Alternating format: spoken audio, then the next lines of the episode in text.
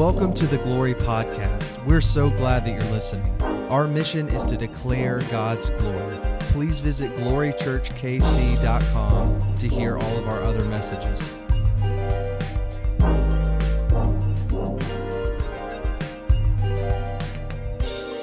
Well, good morning and welcome again to Glory Church Online. Uh, it is so great to have you. Uh, for those of you who are watching for the first time, my name is Greg McKinney. My wife and I are the lead pastors of Glory Church, and we are honored to have you this morning. We are halfway through a study over the book of Philippians. Like Dalton and Lexi said, this is week five, which is crazy. If you've been tracking along with us, this whole series has been powerful.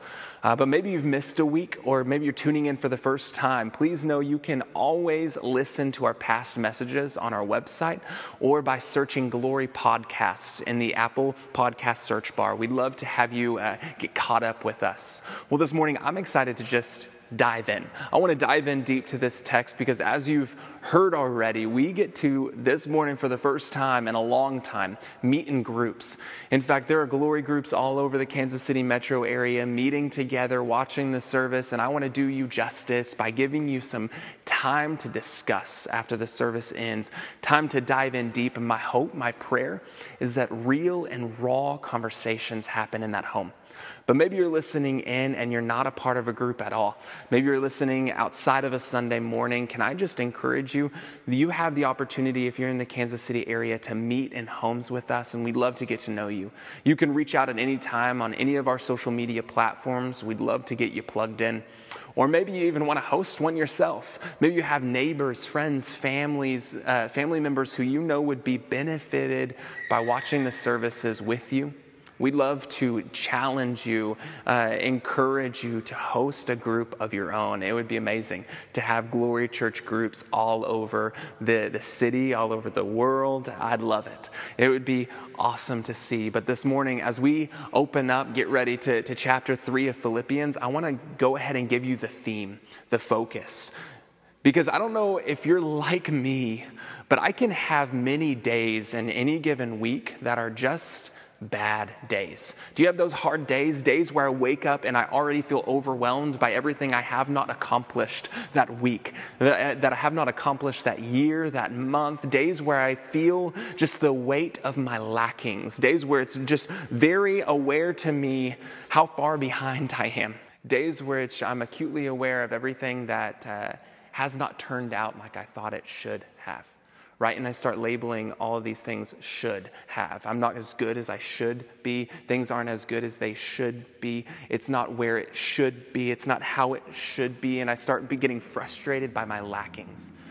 Days where I wake up and I'm already plagued and paralyzed with comparison, worry, doubt, frustration, stress, where I focus on my gains, what I should gain or what I'm not gaining, the things that I should do better, the things that I should achieve at. And all of them in my mind, uh, I, I, believe that they determine my value, right? All of them, I begin to think they determine my worth or my, my sense of being good, my goodness, as if they dictate my worth.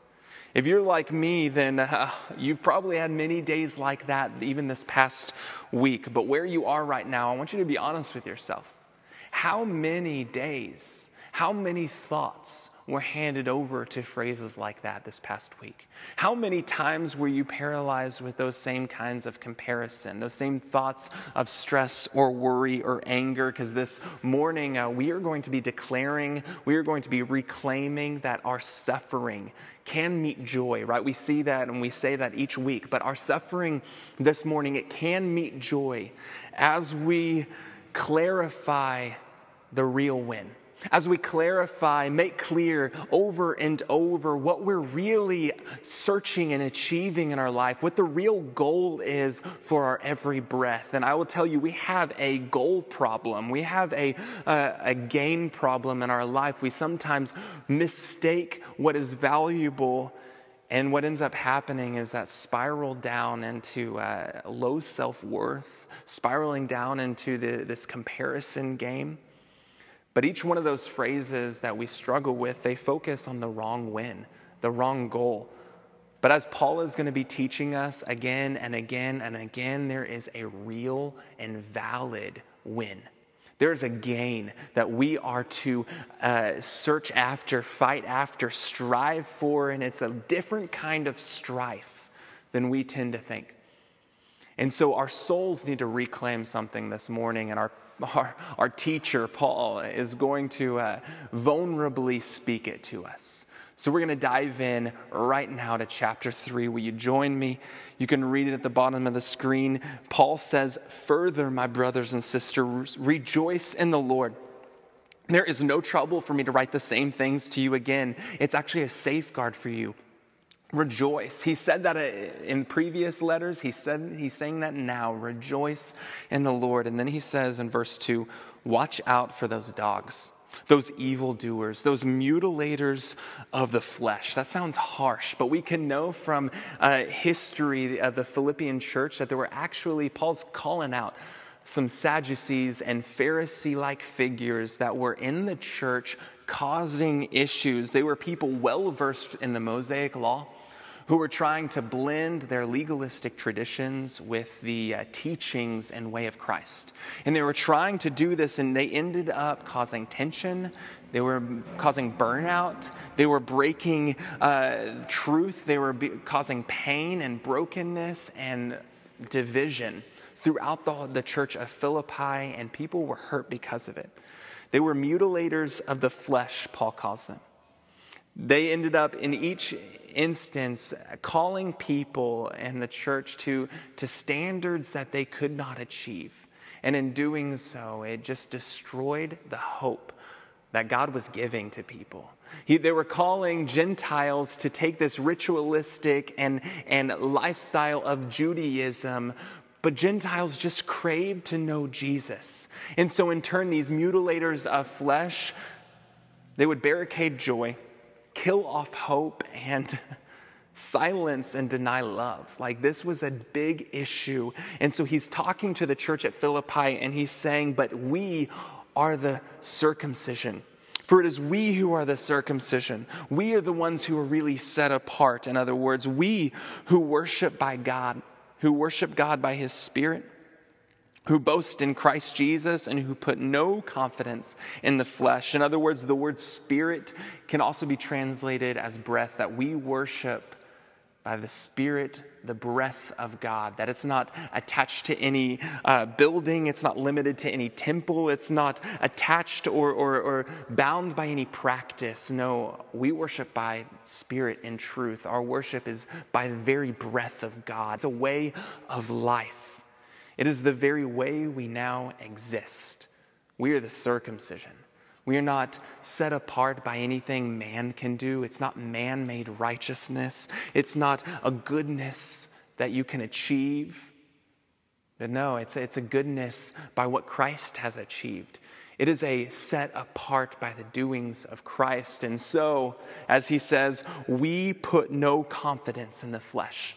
Instead, we boast in Jesus. We boast in His goodness, His work. In other words, He's saying they may mutilate flesh. They may mutilate it, abuse it. They may label everything by it, but we do not. And I need you to remember as we get into this that Paul himself used to be one of those dogs, those evildoers, those mutilators of the flesh. At one time, he once weighed every person, including himself, on a scale of judgment based on performance, based on quality of life, based on goodness, based on ritualistic cleanliness. He judged people based on their good deeds or their bad deeds and on that scale of judgment, he would make the action and decree. This is a man who was once consistently beating himself up about what he was achieving or wasn't achieving. Paul himself knew what it was like to strive to be good enough, to strive to have that, that name, to strive to be worthy in man's eyes. Paul himself knew what it was, what it felt like to strive to claim and become all that man says you should. He was bound by a law that said, do, do, do, or you're not enough. And this was Paul. For him, disciplines were everything. For him, as a mutilator of the flesh, education was everything, gains were everything, righteous living was everything, success was everything, following was everything. And so, with such wisdom, Paul dictates these words. And I, I need you to remember he was once a mutilator of the flesh. And yet he says, We put no confidence in the flesh, though I myself have reasons for such confidence. If anyone else thinks that they have reasons to put confidence in the flesh, I have more, Paul says. I was circumcised on the eighth day of the people of Israel, of the tribe of Benjamin, a Hebrew of Hebrews. In regard to the law, I was a Pharisee. As for zeal, I persecuted the church. In other words, I, I purged the church of all the wrongdoers. I made sure that the church, the bride of Christ, was quote unquote clean. And as for righteousness based on the law, I was faultless. I was faultless. But verse 7, he says, But whatever were gains to me, whatever was a profit to me, whatever I held in high esteem, I now consider loss for the sake of Christ. What is more, I consider everything a loss because of the surpassing worth of knowing Christ Jesus, my Lord, for whose sake I have lost all things. I've considered them nothing. In fact, I consider them garbage that I may gain Christ and be found in him, not having a righteousness of my own that comes from the law. Now, I need you to remember this is the Paul that used to live the majority of his life striving for a righteousness of his own that comes from the law. This is a man that constantly feared his lack of worth. This is a man that constantly feared his value, that he constantly compared his quality of life, his level of goodness with the law. And this is a man who constantly struggled to not achieve it. But he says, What I'm my goal is I want a righteousness that comes through faith in Christ. The righteousness that comes from God on the basis of faith. And for Paul, here's the win. Verse 10 I want to know Christ. I want to know Christ. In other words, I don't want to know how good I'm supposed to be. I don't want to know how, how good I need to be or what I need to do next to fix myself. I don't want to know the best answer. I don't want to have the best life. I don't want to have to fight or achieve. I don't want to have to prove myself. I don't want to have to be better. I want to know the power of his resurrection and participate in his sufferings. I want to become like him in his death and so somehow attain to the resurrection from the dead. Not that I've already obtained this, though, or have already arrived at my goal, but I press on to take hold of that for which Christ Jesus has already took hold of me. Church, Glory Church, if you're a believer at all, we have this nasty habit of mutilating flesh. Mutilating our own flesh, where we weigh ourselves, ourselves on a scale of judgment based on temporary gains, based on have nots, based on what we're not or what we think we should be, all while missing the Christ Jesus who, as, as Paul said, has already taken hold of us. We miss this. We, we make it to be our goal is not Christ, our goal is to be better. And we forfeit all of the grace that He's already bestowed on me. I have a nasty habit of mutilating flesh, but Paul is claiming my win is to know Christ, to gain Christ. Paul's saying, to, I want to know that what he speaks over me is more valuable, more secure, more eternal, more stable than any one of my achievements. And listen, Paul had a lot of achievements. But in his mind, what, what Christ spoke over him was more valuable. He claims me as new Paul would say, His righteousness, what He speaks over me, is better than any of my actions. So, our win, Glory Church, your win is not to gain approval. Your win, it's not to get better, to gain more freedom, to gain more, to gain more financial uh, stability. It's not to gain more success. It's not to gain more financial margin. Your win is not to get smarter or to have a better body. That's not the win. It's not to, to have a higher platform or a greater following.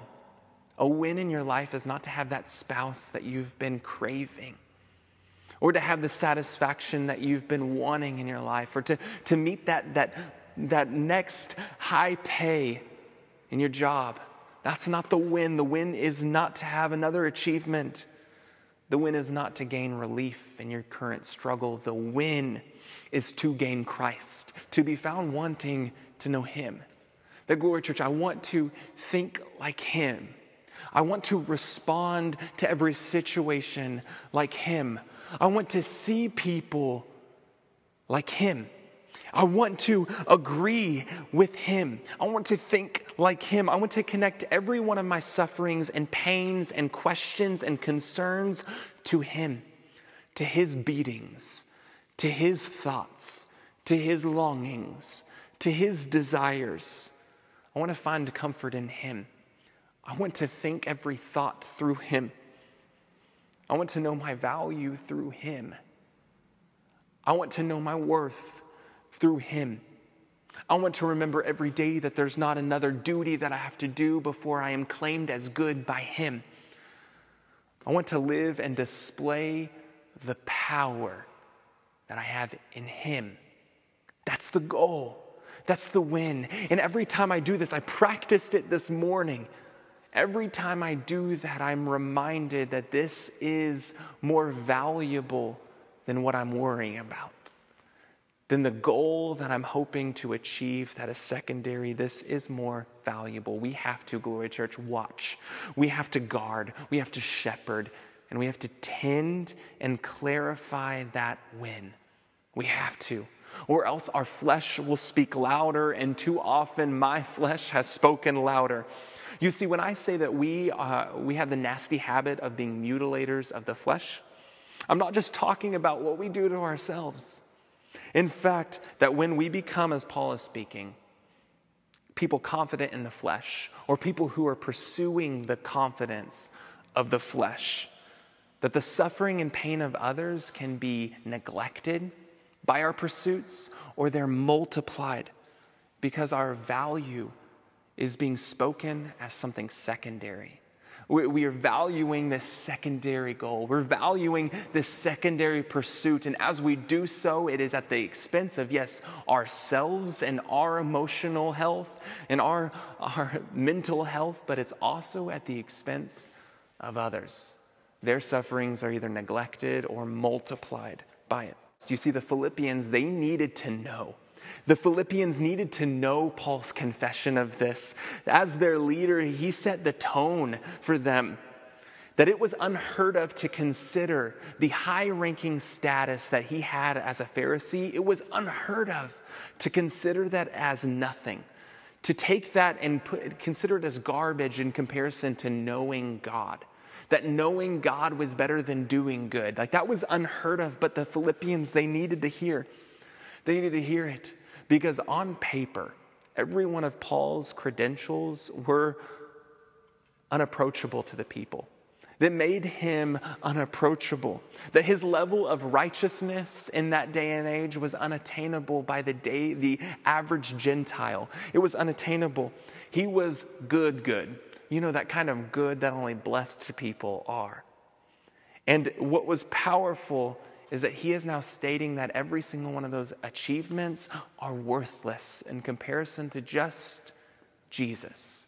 Something that Paul couldn't give, something that Paul uh, didn't do anything to achieve, just Jesus.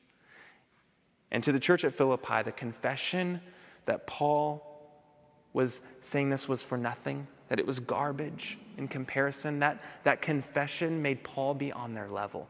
That for the first time in this letter, maybe for the first time by a spiritual leader, they felt heard, seen, and known. He was telling them that they could have, they could have by faith, not by actions, not by doing something more, that they could have the same level of righteousness that he has. No spiritual or religious leader was speaking that. No spiritual leader was saying that through faith you could be righteous. They would say through good deeds, through ritualistic cleaning, through doing prayers at the right hour, righteousness would be had. Paul was speaking something different, and what it was doing was allowing their suffering to have this open door to joy. And I say all of this because as people, we will always promote with our life what we really value. We may say one thing, but our life will echo what we really value. And those bad days for you, remember those bad days? The ones that have caused you to feel um, feel inferior and to focus on the wrong wins those bad days for me the tough moments where, where i think that, that i should be better or i should have done this or life should be that way those actually point out in me this ill value they point out in you an ill value that we don't even realize but begins to be promoted to those around us it begins to be voiced to those around us and another way to say this is that we will always prescribe what we really value. We will always prescribe by our life, by our sometimes just our actions, not only our words, but sometimes our actions. We will prescribe what we really value. And, Glory family, this is the convicting truth that I want to end with this morning. Because the leadership lesson that Paul is teaching us is huge. He's modeling vulnerability, labeling that what I really value, Philippians, the gain is Christ. I will, I will hand over any of my earthly achievements. That is not what I want you to strive for. You don't have to be good enough to be here. It's Christ. And I wonder our lives, when we focus on the wrong winds, like how many ill prescriptions have been spoken onto other people. I wrote this down that me, myself, it not only, when I, when I focus on the wrong winds, it not only leads me to suffer. But it also uh, begin to prescribe those goals, those gains, those same level of high expectation, that same level of man made righteousness on those around me, on my kids, on my wife, on my friends, on strangers who just see me. And they don't, they don't see the value of just Jesus, they see the value of righteous living or having the perfect blank right? Having the perfect marriage, the perfect look, the perfect lifestyle. And what happens, yes, it's through our spoken words, but often it's through our unspoken way of living. Our very way of living can prescribe these things, that, that your very lifestyle has maybe even placed unspoken and harmful expectations on those around you. And this is the danger that we can fall into as leaders that our suffering can meet joy as we clarify the real win, but often we get plagued with just the desire to see good, that we begin to prescribe good over Jesus. We begin to prescribe good things, those good actions, versus just people gaining Jesus. And get it, this is a pitfall that we can fall into as leaders people who want to tend those around us, people who want to make a difference in our world. Maybe you, you want to make a difference in your friends, you're a parent, maybe. I want to make a difference in my, the life of my kids. But this is a, a huge issue that I myself, as a pastor, fall into. You can see me and perceive my life as being great and righteous and good and godly, and that can quickly become untouchable for you. And what happens if I do not allow vulnerability to be uh, at the, the forefront of my leadership? What can happen is that, that I begin to feel unattainable and unapproachable and that makes you feel inferior. Another way that this has displayed in my life is I have a God given gift of, of I can see the potential of others. Like God has always uh, allowed me to see the gifts of others, and I've called them out at right times. But the negative side of this is I can also uh, tend to, to speak it too soon or place expectations on what I, I can see of people in the future and place those expectations now where I can start prescribing actions into the now that is not fitting with their level of faith right now. They don't have the disciplines to do it. And what ends up happening is that I have too often made people feel inferior because I've prescribed onto them their, their now, things that they can't handle. And what I want for them by my values, I'm prescribing good things instead of just Jesus. And I fall into that often. It makes people feel worse. It makes people feel inferior to me. It makes them feel judged.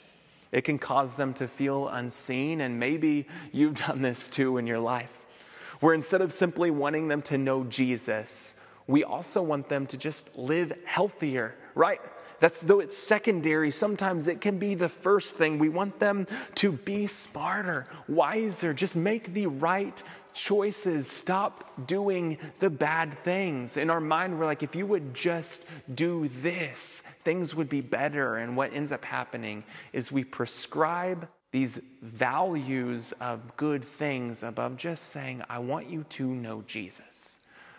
And I, I, want everything I speak, everything I do, everything I proclaim, every way I interact with you, my goal is just for you to know Jesus, not to know a healthy way of living, not to know that, that, uh, that you don't have to be that way.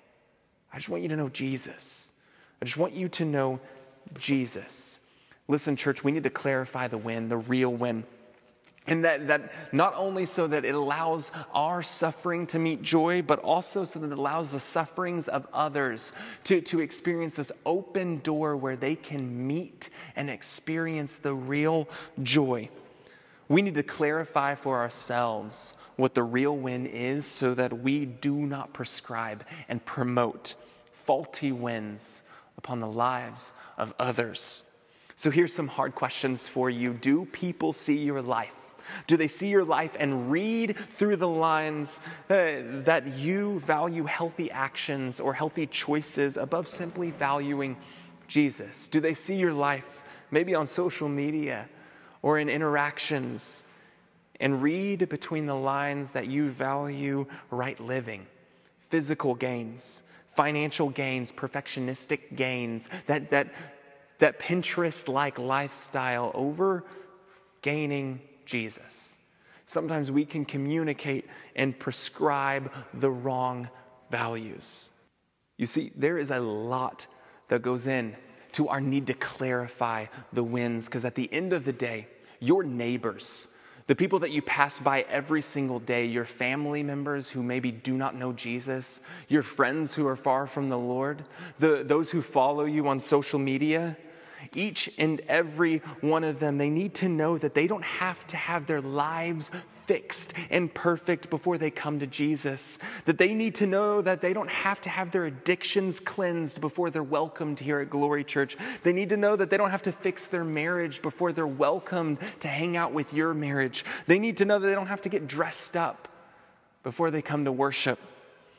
They don't have to fix their life, change their lifestyle. They don't have to get over their sin pattern. They don't have to overcome the effects of their abuse. They do not need to change their sexual orientation. They do not have to become approved by modern day high standards of evangelical Christianity. They do not need that to be approved by God. They simply need Jesus. And every one of our values must under, go under that value of needing Jesus, gaining Jesus. My answer, my, my desire, the win is to know Him.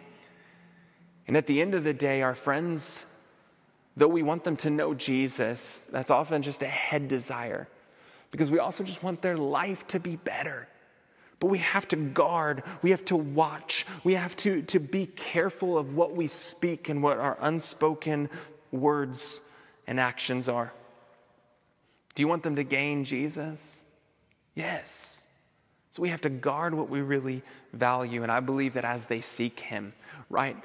As they really seek Him, as they get to know Him, as they share in His comfort, His victory begins to be their victory. Now, is, is He going to ask them to pick up their cross and follow Him? Yes. But that's Him saying it, not us. Is He going to say maybe to, to, to the person who is, who is like the rich young ruler, give up everything and follow me? Yes. Is He going to, prescribe to lose that way of living? Yes, but that's his prescription, not ours. And we have to constantly want people to just gain Jesus. That's the gain, that's the win, that's the value. So maybe this morning you need to reclaim the win. Maybe you need to tend it. Maybe you need to cultivate that definition of what it really is. Maybe some of your habits need to be changed. Maybe you need to guard the way that you react or respond to certain relationships. Maybe you need to watch how you speak of certain things or how you're, uh, you're wording situations as you vocalize them, not only for the sake of your emotional health, but also the sake of others. We need to guard and reclaim and tend what the win is. So, this morning, as you close, I, whether you're watching in a Glory Church group or on your own, I want you to know that you are not alone. Sometimes in this situation, as we, as we worry and strive on what it means to actually follow Jesus, we feel alone. And I want you to know you're not. If at any time you would like prayer, you would like people to walk with you, though you can do it in your group, there are many of you who may be watching alone. I want you to know that you can request prayer at any time. You can actually text any prayer request, any need, any worry, any question at, at any time to that 816 379 3379. We want to walk with you. We want you to know that this journey is a process, and we are not going to be people who, who force actions before we just ask you to know Jesus before we stand with you and, and He speaks into the degree of glory that you're in right now. We want to see you where you are. I'm a man who struggles, and I, my value and my worth is not found in what I can achieve, it's found in what He has spoken and that's something I am striving to believe and remember. It's not something I have, have, have obtained, but each day, as Paul says, I want to take hold of that which Jesus has already taken hold of me, the goodness he's already claimed. Thanks for listening to the Glory Podcast. For more information about this message or Glory Church, please visit glorychurchkc.com.